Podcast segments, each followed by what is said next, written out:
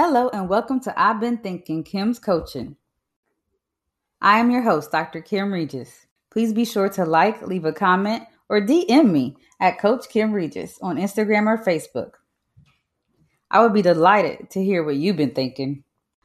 Hey, hey, good people. Last week on I've Been Thinking, congratulations were in order. Gave a shout out to all the 2021 graduates, and the celebrations continue throughout the summer. I know you all are just throwing your hats in the air and giving thanks for all the hard work you've done, and it is now paying off, and you are moving on to the next part of your journey. As you move into that journey, I want to talk about something. I want to talk about something that I had actually never heard of, and it surprised me. I've heard of it, but not packaged quite like this. This week, I want to talk about the curse of knowledge. Yikes.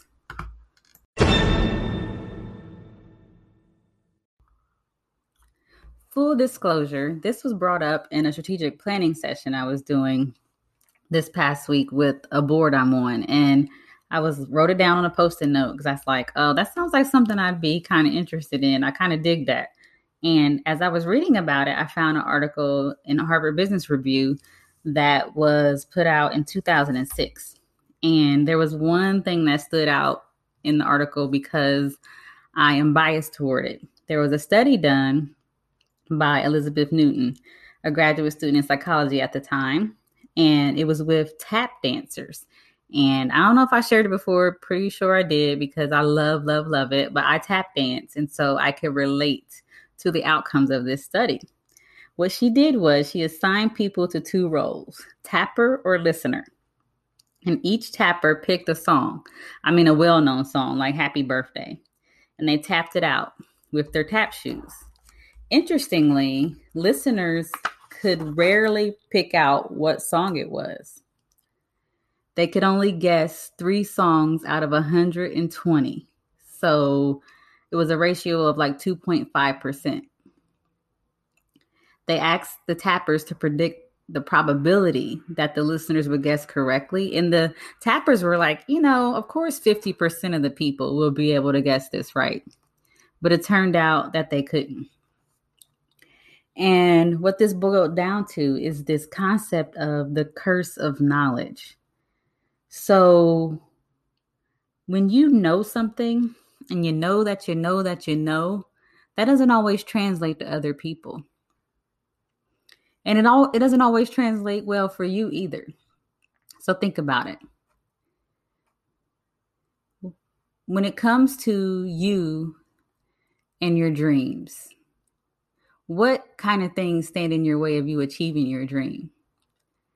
Most of the time, I would bet my bottom dollar it is preconceived knowledge of what barriers lie ahead of you.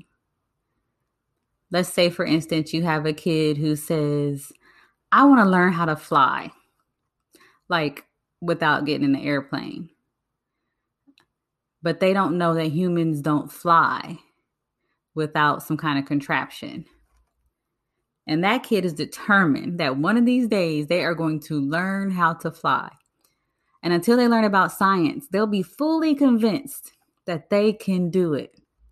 Then we send them to school and they learned about physics and science and all the things that go along with it and how we're limited in that way. We're not like birds.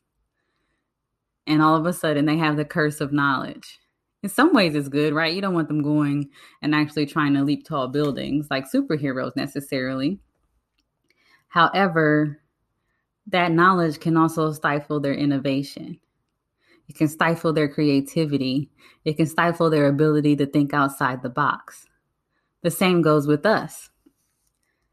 I had a manager that worked for me at one point in time, and she had great potential. She also had great responsibilities. And at some point in life, she stopped dreaming about bigger things for herself. And so we embarked on a project, a letter writing project, in which she would write letters to herself about her dreams.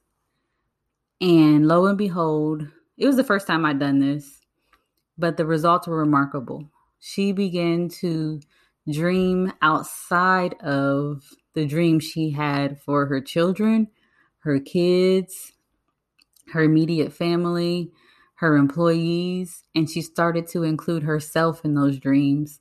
And then she started to make plans for those dreams and implement them.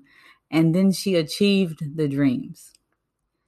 But the curse of knowledge told her that she did not have the time, she was not worthy, she was not smart enough, capable enough, capable enough. She needed more resources, she didn't have money. Who was going to let her do that? There was just too many barriers and obstacles. What we know or that we think we know, and sometimes we do know for sure, can get in the way of progress. And then as leaders or people who have overcome all those obstacles, sometimes we can forget. Well, guess what? It's not that easy for everyone, right? They may still be operating under that curse of knowledge of seeing person after person, time after time, get turned away, and then themselves doing the same. It takes a lot of effort to continue to knock on that door, walk down that path, and forge ahead when you have foreknowledge that I've been there, I've done that, and it didn't work out. When dreams have been shattered. And so, the take home message from this is diversity is one way to overcome that because not everybody's got the same story you have, the same narrative. And so come to the table and say, you know what, I'm going to be open and curious and listen to what others have to say. And before I say that won't work, I will say, how can it work? And then when I tell people the how and the why they're going to do something, I'm not going to use broad, sweeping, vague terms like we're going to be great, we're going to be the best. I need to use concrete steps on how we're going to do it. We're going to do step one, we're going to do step two, we're going to do step three because saying we're going to be the best to people who have never walked in your shoes and implemented a plan or a strategy and assuming they know how to do it is not giving directions. And if we do those things, be open and curious, and I know I'm being broad and sweeping statements by saying that, be open and curious. And the reason I'm being broad about that one is that's not a go to sleep and wake up and now you got it type of thing. That takes some inside work. And there's lots of ways to get there. We talk about that every week on the show. So rewind, listen to every single episode for the past year, call me up, schedule a coaching session,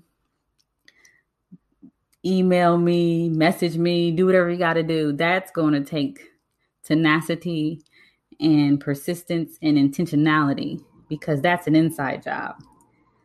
And then implement a plan and a strategy for communicating your explicit vision and strategy so that when you say, well, they just don't get it, they just don't get me, they don't know how we're going to get this done, I don't know how I'm going to accomplish this, nobody's on board with me. It may be that your vision is the wave of the future. If nobody understands it, and if we don't have the courage and the persistence to bring others along with us and develop a community to follow and to walk alongside of us, to bring them up to where we are in our knowledge, then we may just continue to walk alone.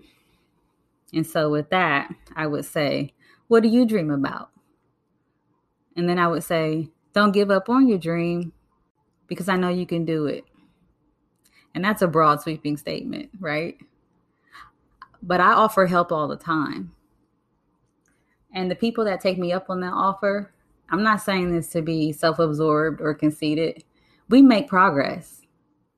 But I will be honest and say very few people take me up on the offer. And that just surprises me. So I'm going to put a call to action out there. If you're going to talk about it, be about it. and then be open and curious. And in order to be about it, you got to make a plan and execute it. Because the curse of knowledge is that you know it all and you can do it all by yourself. It usually doesn't work that way. Because connection ignites innovation and keeps us moving forward. So that's what I've been thinking this week. And I will put some links to the resource that I referenced in the Harvard Business Review article. And that's all I got for you this week, folks. It was a mouthful. My mind's been percolating as always.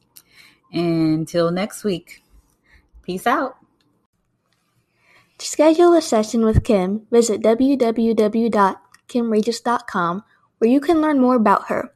You can also book a free life coaching consultation. Find the link to her book, Meeting Just Fine A Life Changing Encounter, available on Amazon.com. View her TED Style talk and download useful resources. Tune in next week for more I've Been Thinking, Kim's Coaching.